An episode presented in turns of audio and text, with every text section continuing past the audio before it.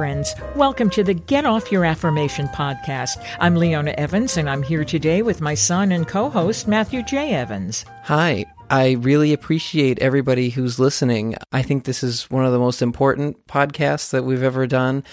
So it really means a lot that we have the opportunity to talk about this. This is an incredible forum, being able to do a podcast. And I think I'm just beginning to realize what kind of freedom we have.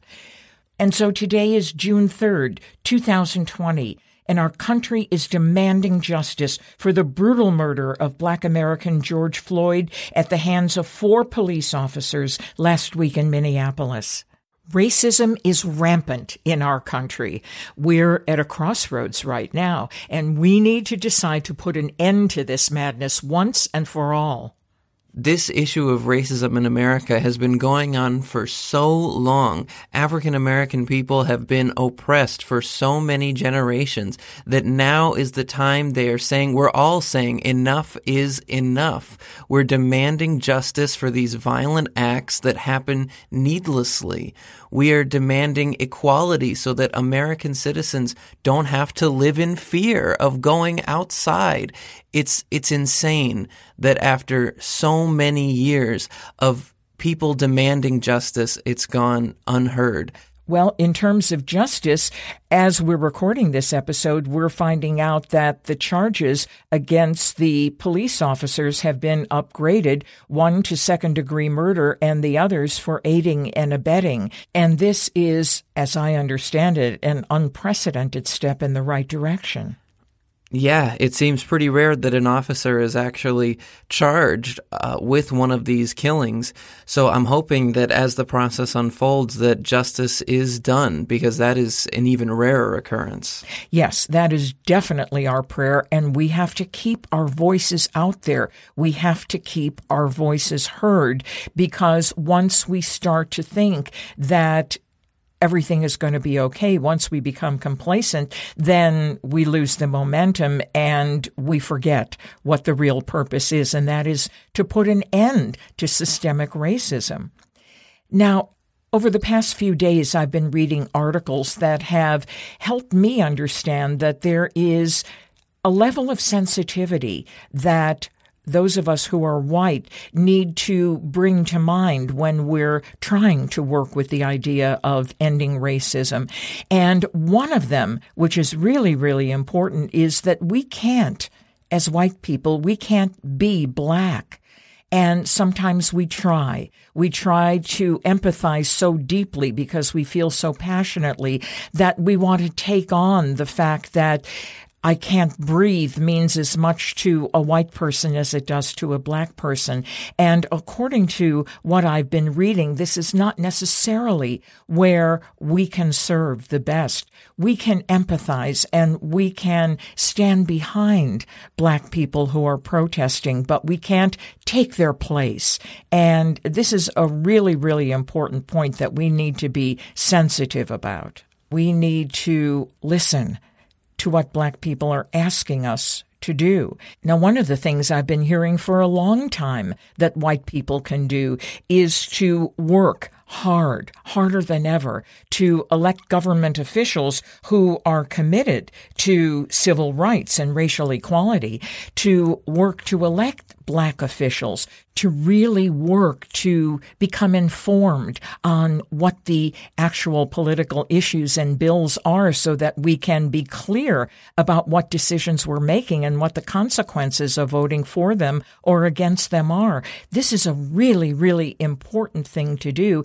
And I don't know that that many white Americans are that interested in finding out the intricacies of the political system. Many people that I know are just so worn out by the corruption in politics that we'd rather stay away from it. And for me, this is not the time to live in denial. This is not the time to protect our sensibilities. This is the time for white America to stand up and understand as much as we can about the policies that we're being asked to vote on, and not only meet and embrace the system as it is now while working hard to be really informed about how to make the changes that we need to make. We'll talk more about this later on. The other thing that I hear so much that that we as white Americans need to learn more about is the history. To understand the present, we need to understand the past. The past of racism that goes back to before the foundation of this country really taking a deep look at not just the stuff that we're commonly taught in school or we hear about once a year in February during Black History Month, but a lot of the really significant but unknown practices, like, uh, for instance, redlining, where banks wouldn't give loans to African Americans trying to move into certain neighborhoods, police practices like stop and frisks and illegal chokeholds that are leading to the deaths of so many people.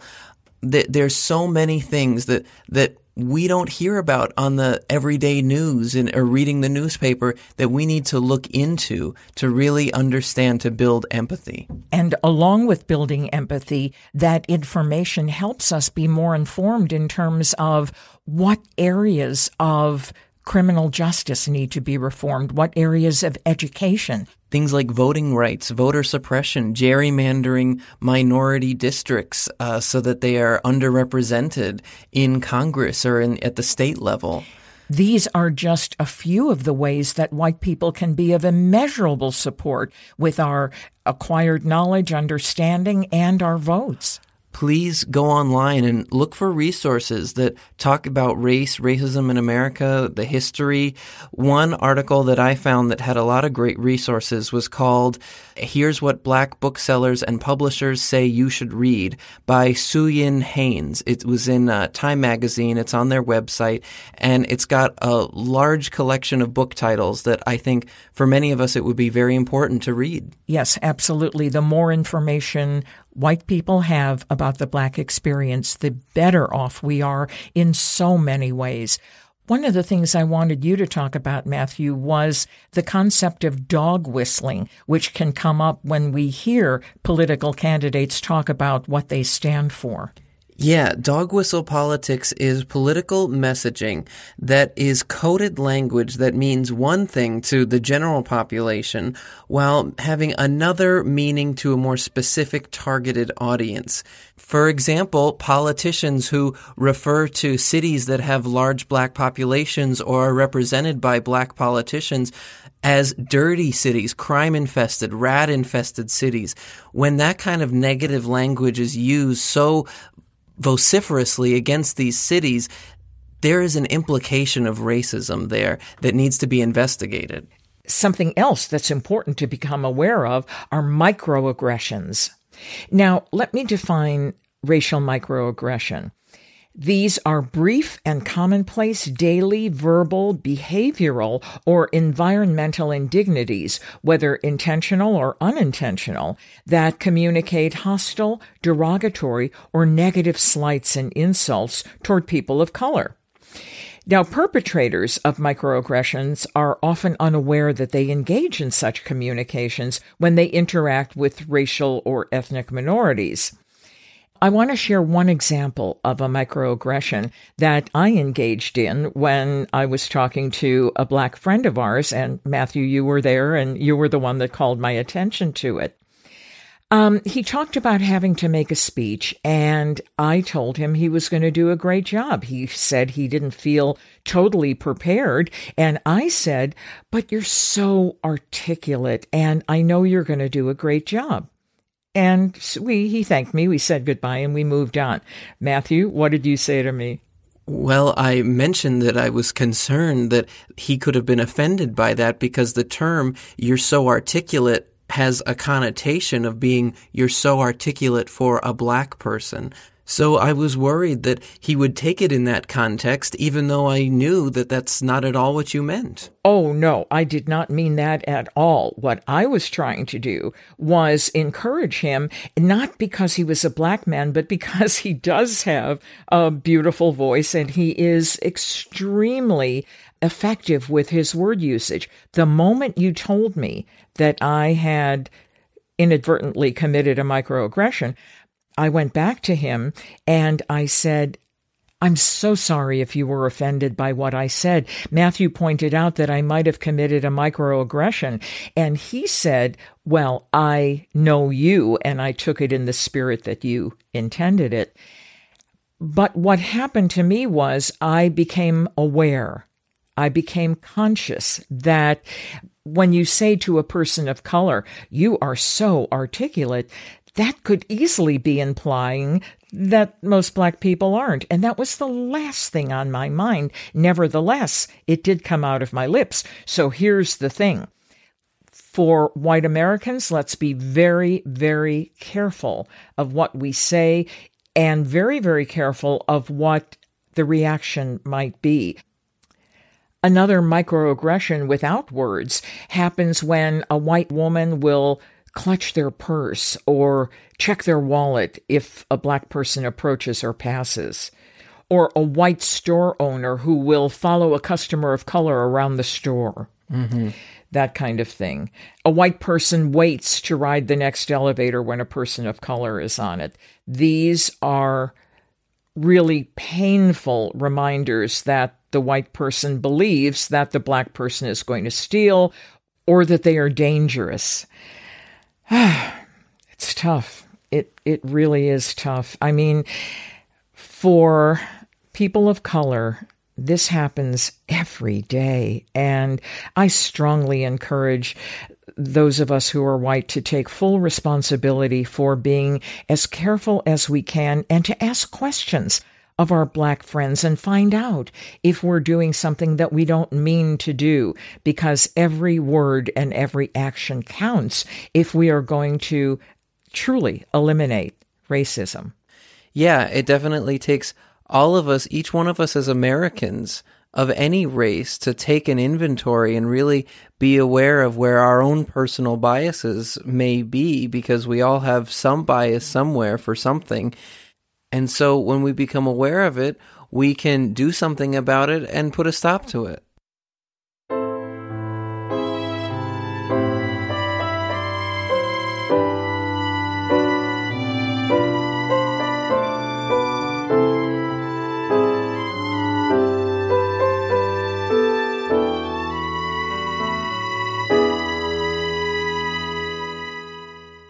Okay, let's talk about getting involved in politics.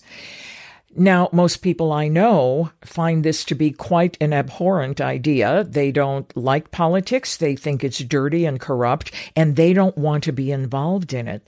But let me ask you this How do we expect to ever put an end to systemic racism unless we have the support of our elected officials? It is incumbent upon us to work for those individuals who stand strongly for human rights. To be honest with you, I really don't know very many white people who are excited about the idea of getting into politics. It's really a tough field to enter, especially when we feel like babes in the woods. And although we know what we're standing for, we don't exactly know how to navigate from where we are to where we want to be and also the contentiousness of the atmosphere of political discussions puts us at a disadvantage. I know many spiritual progressives, many people in New Thought. I know many New Thought ministers who don't have the experience or the desire to deal with that kind of rough political argumentative atmosphere.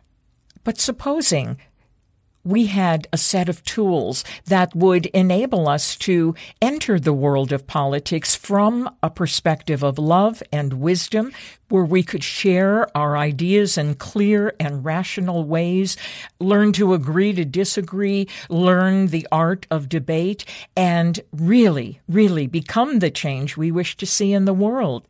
Not just complain about the evils of politics, but to actively seek ways to bring light into the experience. I'm talking about the Six Steps of Nonviolent Social Change, as written by Dr. Martin Luther King Jr.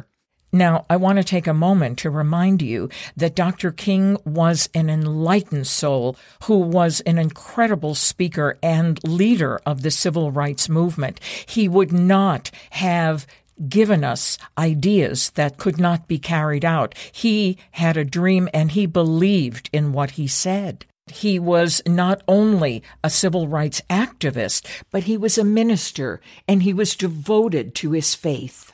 He studied all the works of Mahatma Gandhi and began to understand that the only real way to experience freedom and civil rights was to use a politics of love. And so this was the dream that he talked about, and this was the way that he talked about achieving it. These ideas are so powerful and so positive. And ever since I have been implementing these principles, I have found myself to be in a much better position to communicate my position with more understanding, more compassion, and yes, more love. So let me just briefly go through the six steps of nonviolent social change so that you can see what part of Dr. King's dream was really all about. Now, the first step, he says, is information gathering. Dr. King believed in the power of education. He said, without thorough and accurate research, most of what we believe about political issues will be based on information from potentially biased sources. It's our responsibility to find unbiased sources and do our best to be prepared, informed, and enlightened while still being open to learning and asking questions. I think it's quite common for us to engage in political discussions with people who seem to just know everything about their ideas.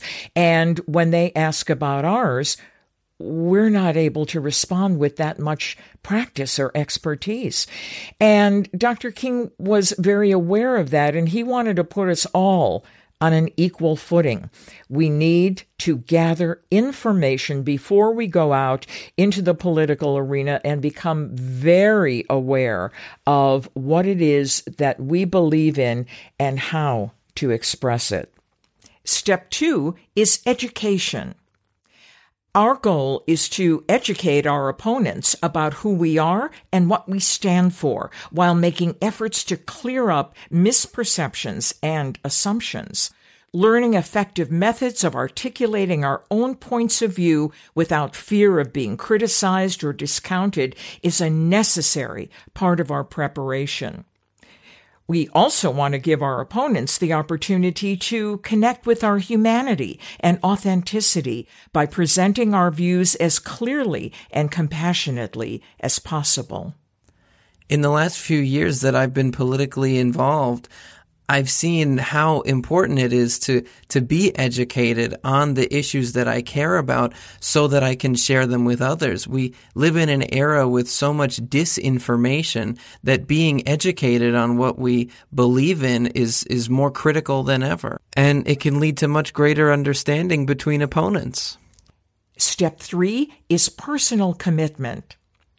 Dr. King wanted us to make sure that we continued each day to affirm our faith in the philosophy and methods of nonviolence, to eliminate hidden motives and prepare ourselves to accept suffering, if necessary, in our work for justice. And so our purpose is to be grounded in love and with dignity and compassion continue to pursue our goals. Of course, he talked about accepting suffering as a part of the process. And so it's unlikely that any change of this magnitude is going to come easily or quickly. And so Dr. King urged us to engage in daily self examination and self care, including a regular practice of prayer, meditation, uh, journaling, discussion, any other forms of stress reduction that gives us the opportunity to relax and remember who we are and why we chose this endeavor.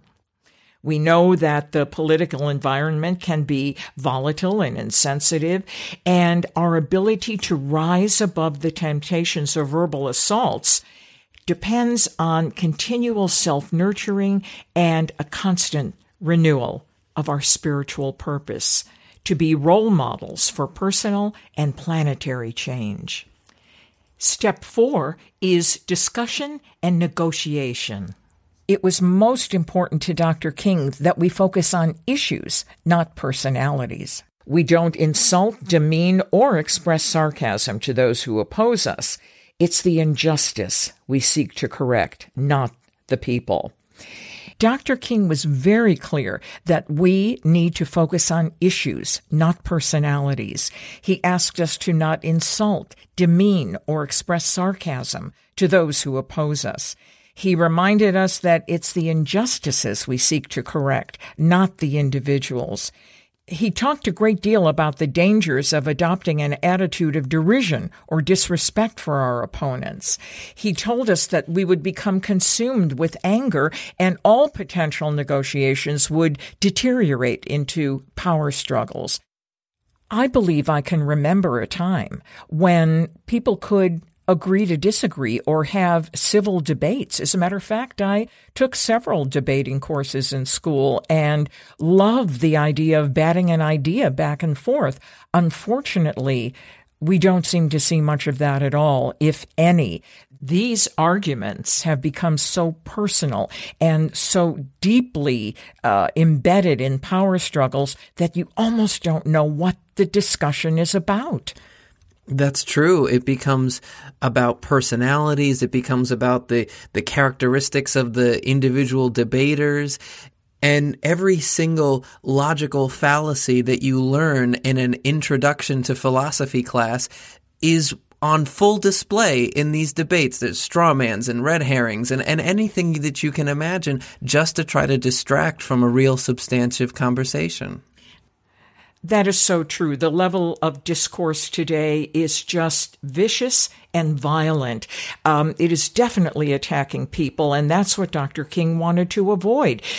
He wanted discussions to be about beliefs, about ideas, about facts, about what was real and what wasn't real, about how to see the other person not as a personal enemy, but as an opponent, someone in opposition or in contradiction to our ideas. And he wanted us to use psychology and philosophy and wisdom and temperance to be able to work through these differences and find some commonality. That was his goal. And that really is what needs to be our goal. And I believe we can be role models for that if we become able to separate our own personal feelings, if we are able to deal more effectively with our anger anger and fears, and if we are steadfast in our mission to keep to the subject and not be distracted by the personality.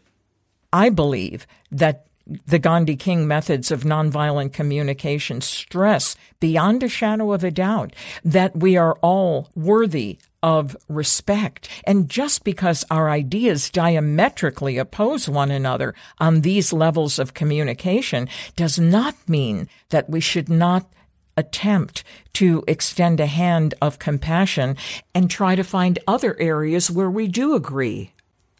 Step five is direct action. These are actions taken when the opponent is unwilling to enter into or remain in discussion and negotiation. Now, we need to protest injustices. We need to form groups, march, attend political forums, um, write letters, discuss and implement innovative nonviolent strategies. We need to transform our anger into the energy that motivates us to take action for positive change. Focus on manifesting the vision. Don't give up.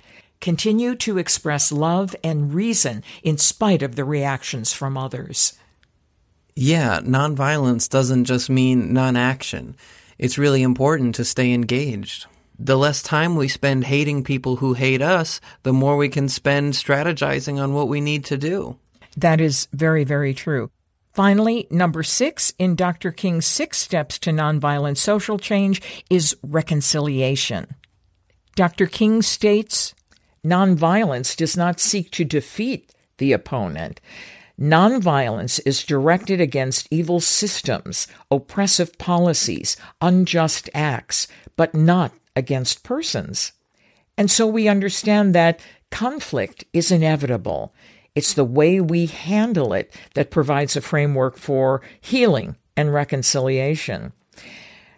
It is important that we find common ground with our political opponents whenever possible as we continue to cultivate a consciousness of acceptance and compassion in all our interactions. Our goal is not to smite the enemy, it is to recognize, understand, and deal with our opponent in rational ways. And all of this is done in a foundation of love. Because if we really believe in the equality and oneness of all people, we need to understand that that means respect for all people, not necessarily agreement with their ideas. But just because we disagree doesn't mean we need to be mortal enemies. Once again, I'd like to respectfully challenge each of us to get off our affirmation and make a difference in the world, help end racism in our country, and remember that Black lives matter. Thanks so much for listening to the Get Off Your Affirmation podcast.